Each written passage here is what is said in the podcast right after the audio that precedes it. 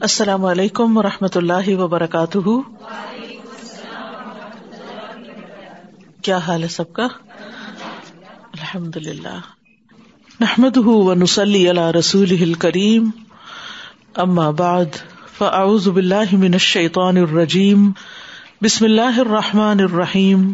ربش رحلی صدری و یسر علی عمری وحل العقدم السانی یفق قولی۔ حدیث نمبر سیونٹی ایٹ۔ ان ابن عمر رضی اللہ عنہما، عن النبی صلی اللہ علیہ وسلم قال، ان الغادر يرفع له لواء يوم القيامة يقال يقال ہی غدرت فلان ابن فلان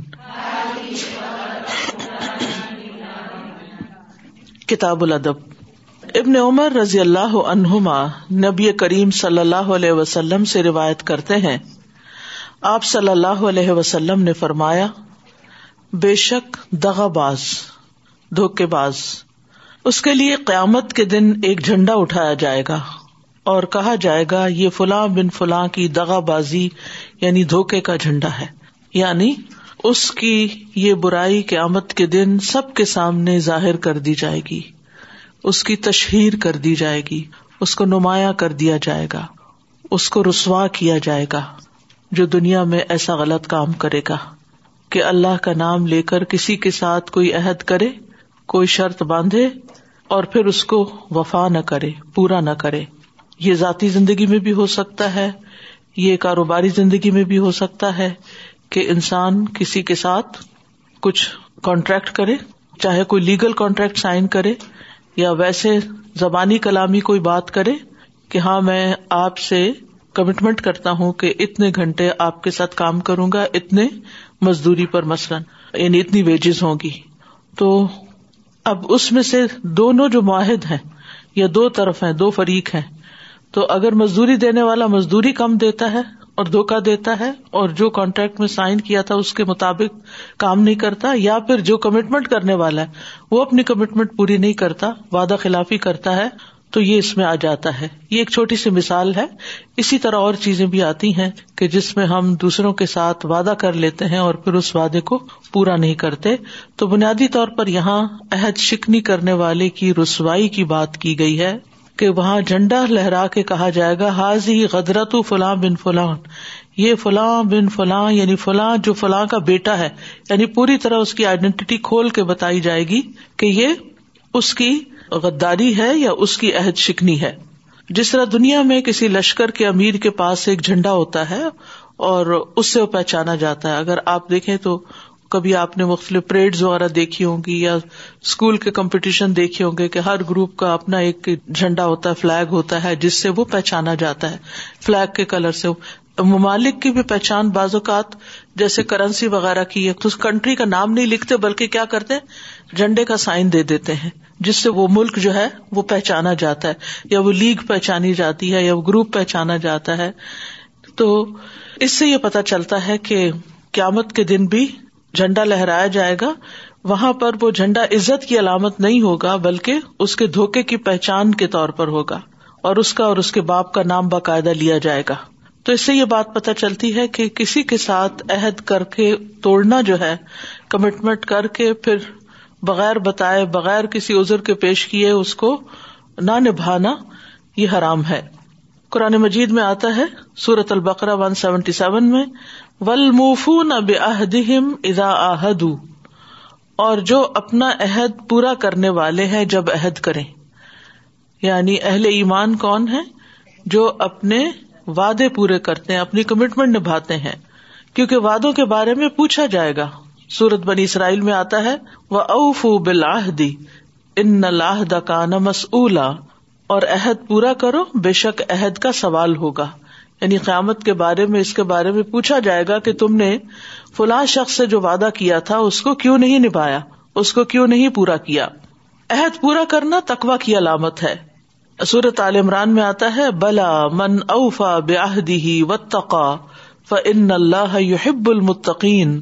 کیوں نہیں؟ جو شخص اپنا عہد پورا کرے اور ڈرے یعنی تقوی اختیار کرے تو یقیناً اللہ تقوی اختیار کرنے والوں سے محبت کرتا ہے۔ اسی طرح عہد توڑنا جو ہے، عہد شکنی جو ہے، وہ دین میں کمزوری کی علامت ہے، نفاق کی علامت ہے۔ انس بن مالک کہتے ہیں کہ رسول اللہ صلی اللہ علیہ وسلم نے ہمیں خطبہ ارشاد فرمایا اور اس میں فرمایا، اس میں ایمان نہیں جس میں امانت نہیں، اس میں ایمان نہیں جس میں امانت نہیں اور اس کا دین نہیں جس میں عہد کی پابندی نہیں۔ یعنی جو اپنے وعدے کو نہیں نبھاتا، اس کا گویا دین ہی نہیں۔ وہ ناقابل اعتبار بندہ ہے۔ اور وہ مشہور حدیث جس میں عہد شکنی کو منافقت کی علامت بتایا گیا ہے، آپ سب جانتے ہیں۔ عبداللہ ابن امر رضی اللہ عنہما سے مروی ہے کہ نبی صلی اللہ علیہ وسلم نے فرمایا، جس شخص میں چار باتیں ہوں گی، وہ پکا منافق ہے۔ اور منافق کا انجام سب کو معلوم ہے۔ وہ جس میں چاروں میں سے کوئی ایک خصلت ہوگی اس میں نفاق کی ایک خصلت ہوگی۔ جب تک اس کو چھوڑ نہ دے۔ یعنی اس کے اندر بھی منافقت ہے۔ جب تک وہ اس بات کو چھوڑے نہیں۔ نمبر ایک، جب امانت دی جائے تو خیالت کرے۔ نمبر دو، جب بات کرے تو جھوٹ بولے۔ نمبر تین، جب وعدہ کرے تو وعدہ خلافی کرے۔ اور نمبر چار، جب جھگڑا کرے تو گالی گلوچ کرے۔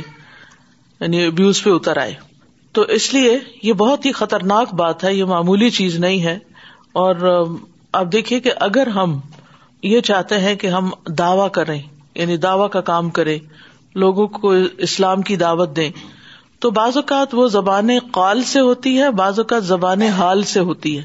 زبان قال سے کیا ہوتی ہے کہ آپ منہ سے بول کے کسی کو کہیں کہ آپ یہ کام کریں۔ لا الہ الا اللہ پڑھ لیں، یا یہ دین کی طرف آ جائیں، یا یہ سیکھ لیں۔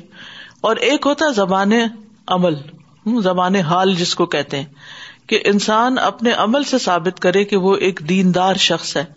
اور دیندار شخص کون ہوتا ہے؟ جو اپنے وعدے نبھاتا ہے، جو اپنے وعدے پورے کرتا ہے۔ اور وعدہ جو پورا نہ کرے، اس کا کوئی اعتبار نہیں ہوتا۔ اور اسی لیے لوگوں کے درمیان جو ریلیشن شپ ہے، وہ بگڑ جاتے ہیں وعدے پورے نہ کرنے کی وجہ سے۔ عبد الرحمان بن ابزا کہتے ہیں کہ داود نے روایت کیا کہ جب تم اپنے ساتھی سے وعدہ کرو، تو جو وعدہ کرو پورا کرو۔ اگر ایسا نہیں کرو گے تو تمہارے اور اس کے درمیان عداوت ڈال دی جائے گی۔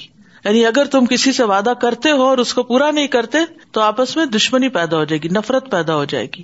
تو چھوٹے چھوٹے وادوں سے لے کر، جیسے بچوں سے ہی آپ دیکھے معاملہ کرنا، کہ بازو کا ہم بچوں سے کہتے ہیں، تم اتنے مارکس لے آؤ تو تمہیں یہ لے کر دیں گے، یا تم یہ کام کر لو تو تمہیں فلاں جگہ لے جائیں گے۔